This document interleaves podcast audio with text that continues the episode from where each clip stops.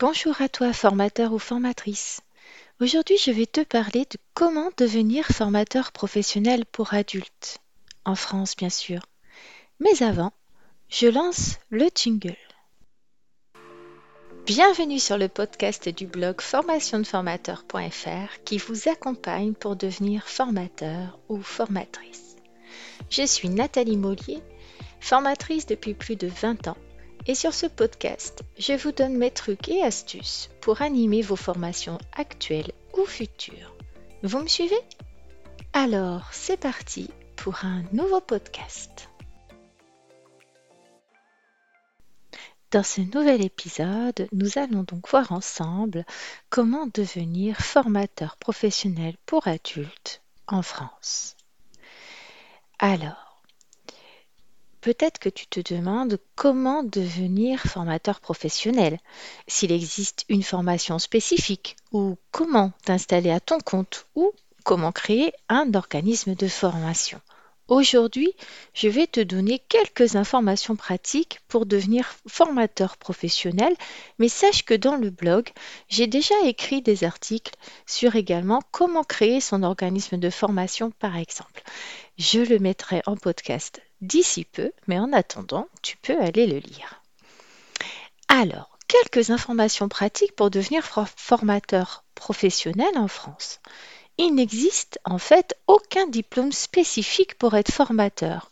Autrement dit, eh bien, ce qui est important, c'est surtout d'avoir une expérience professionnelle suffisante pour transmettre ses connaissances aux autres et puis surtout d'en avoir envie. Parce qu'un formateur ou un consultant formateur doit posséder, en plus de ses connaissances ou de son expertise technique, certaines qualités, comme par exemple la pédagogie ou la patience, et croyez-moi, il en faut, l'écoute des besoins de ses clients, mais aussi de ses stagiaires, et par-dessus tout, il te faudra une grande ouverture d'esprit, car tu vas découvrir grâce à tes stagiaires une multitude de personnalités, de caractères, de cultures, de façons d'apprendre, et j'en passe. Alors, comment être crédible en tant que formateur débutant? Parce que, euh, par exemple, tu peux avoir beaucoup d'expérience professionnelle, mais peut-être peu d'expérience en pédagogie, voire pas du tout. Alors peut-être que tu crains de ne pas être crédible face à un client ou face à un organisme de formation ou carrément face à tes apprenants lors de tes formations. Alors pour toi, ça peut être te sembler vraiment difficile à appréhender. Et pour te rassurer, peut-être qu'il est intéressant que tu te formes. Alors, il existe bien sûr des formations qui vont permettre d'améliorer ton sens de l'écoute, ta pédagogie, tes méthodes de travail, qui vont t'apprendre à te structurer, à gérer ton temps, ton énergie, tout au long du processus en fait de création d'une formation. Tu vas bien sûr trouver des formations de formateurs, mais aussi des diplômes universitaires formateurs de base ou des diplômes spécifiques, par exemple pour devenir formateur en informatique ou dans d'autres domaines. Bien sûr, si tu le souhaites, tu peux aussi faire valider tes compétences en obtenant bien, le certificat de qualification professionnelle ou CQP, puisque, euh, bah, par exemple, tu peux te faire délivrer voilà, un CQP euh, par un jury constitué de professionnels. Tu peux aussi demander à ce que cette formation de formateur sur 5 jours ou 8 jours ou autre, euh, ben, elle soit euh, entre guillemets qualifiante. Mais ce n'est pas toujours le cas. Pour ma part, moi, je n'ai jamais demandé de formation de formateur, de diplôme de CQP ou autre, parce que, en fait, j'ai commencé dans la formation il y a tellement longtemps que ce n'était pas du tout demandé. Et puis, en fait, personne ne me l'a jamais demandé par la suite par contre, ça peut peut-être te rassurer et puis te permettre d'obtenir des marchés que d'autres n'auront pas parce qu'eux n'auront pas ce diplôme. Mais par contre, moi, je vais te donner d'autres conseils. C'est si tu souhaites effectivement choisir une formation de formateur. Euh, il en existe énormément. Moi, je te dirais d'être quand même exigeant sur le contenu et sur la durée. Parce que, bon, il est possible d'acquérir quelques outils et méthodes en deux jours, Toutefois, en moins de cinq jours, à mon sens, c'est quand même pas forcément super top. Euh, pourquoi? Parce que euh, créer, apprendre à créer une formation, euh, bah, ça prend du temps. Il y a beaucoup, beaucoup de choses à, savoir faire. Et puis, il faut aussi qu'entre-temps ou pendant la formation, tu puisses bah, t'entraîner dans l'acquisition de ta pédagogie et t'entraîner à animer et à gérer des stagiaires en réel. Je dirais que ça doit se faire en parallèle de ta formation. Bien sûr, dans la formation, tu vas apprendre des outils, par exemple, comme tu as dans mon blog lorsque je te dis, euh, voici comment tu pourrais gérer euh, une personnalité de grincheux, de timide, de parleur, de prof, etc. Alors, je me base je rappelle, parce que si tu n'as pas écouté euh, mes podcasts à ce sujet ou lu mes articles, c'est que j'utilise la méthode mémotechnique euh, des nains de Blanche-Neige euh, pour gérer, entre guillemets, apprendre à gérer les comportements dits difficiles, qui sont difficiles pour toi, mais pas forcément pour d'autres d'ailleurs. Donc, en fait, moi je te dirais, étudie quand même soigneusement les formations proposées aussi euh, et, qui peuvent être étalées sur plusieurs mois. Parce que ça a un coût, bien sûr, ces formations qu'il ne faut pas négliger. Euh, certaines pourront être financées, par exemple, par Pôle emploi si tu es demandeur d'emploi ou euh, par ton OPCO, mais euh, aussi peut-être par le CPF. À voir. Alors, si tu interviens euh, sur Internet, parce que euh, tu veux faire de la formation euh, en ligne, eh bien, euh, c'est intéressant de te former peut-être à la création d'une chaîne YouTube ou un blog, etc. Mais en tout cas, sache que de toute façon, sur les formations en ligne, bah, personne va te demander de diplôme. Par contre, c'est ton auditeur qui va faire la différence.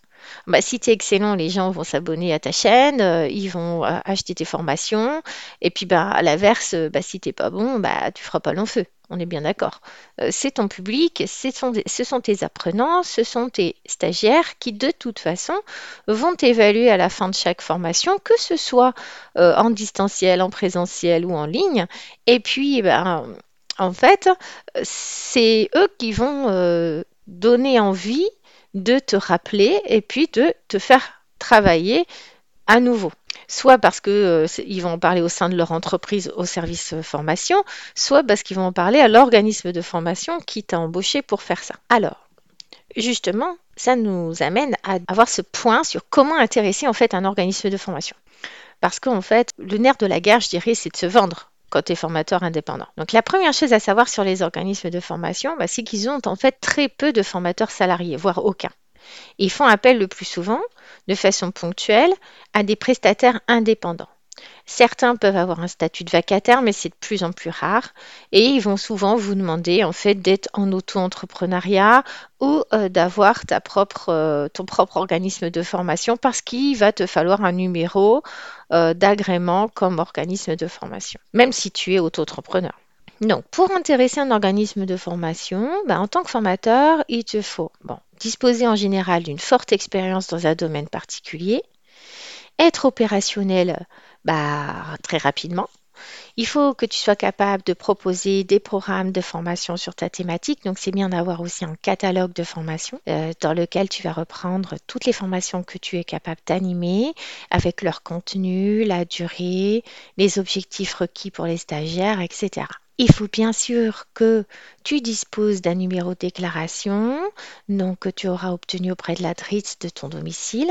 Et puis bien sûr, si tu es en portage salarial, ça c'est plus facile. En fait, c'est ta société de portage qui possède ce numéro, qui fera les factures à l'organisme de formation. Donc, euh, il faut quand même savoir que plus le temps passe, plus les organismes de formation sont exigeants en fait sur le choix de leurs formateurs. Ils vont te demander de ce fait un CV complet, euh, tes diplômes si tu en as, notamment dans le domaine d'intervention hein, dans lequel tu interviens, donc si c'est la, je l'informatique, le management, etc. Et puis, euh, bien sûr, la liste de tes domaines d'intervention, c'est une forme de catalogue de formation, comme je parlais tout à l'heure. Et puis, parfois, ils vont te demander euh, une formation de formateur ou un titre professionnel, mais c'est quand même très rare hein, parce que sou- souvent, en fait, ce qui va compter, c'est euh, ton expérience. Et puis ensuite, ils vont se fier aux évaluations que tes stagiaires ou tes apprenants vont faire à la fin de chacune de tes journées. Et c'est grosso modo grâce à ça qu'ils vont te faire revenir ou pas. Merci de m'avoir écouté. En complément de ce podcast, j'ai écrit un article détaillé sur ce sujet que je vous invite à lire sur mon blog formationdeformateur.fr.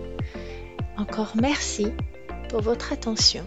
Je vous dis à bientôt pour un prochain podcast du blog formationdeformateur.fr. En attendant, n'hésitez pas à vous rendre sur le blog pour consulter les derniers articles et pourquoi pas vous abonner pour ne rien rater. Et si vous avez aimé ce podcast, vous pouvez me laisser un avis et une note. À très vite